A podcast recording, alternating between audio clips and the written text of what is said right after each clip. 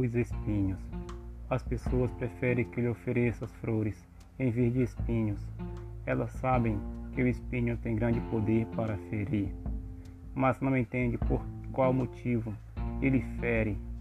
Não sabe por que se transformou. Às vezes é necessário saber a razão. Não é preciso sentir a dor para depois cultivar o amor. A verdade é que ninguém planta espinho. Plantamos-se sementes.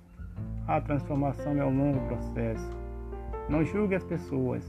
Não sabemos por quais motivos elas se transformaram. Heraldo de Souza Silva, autor.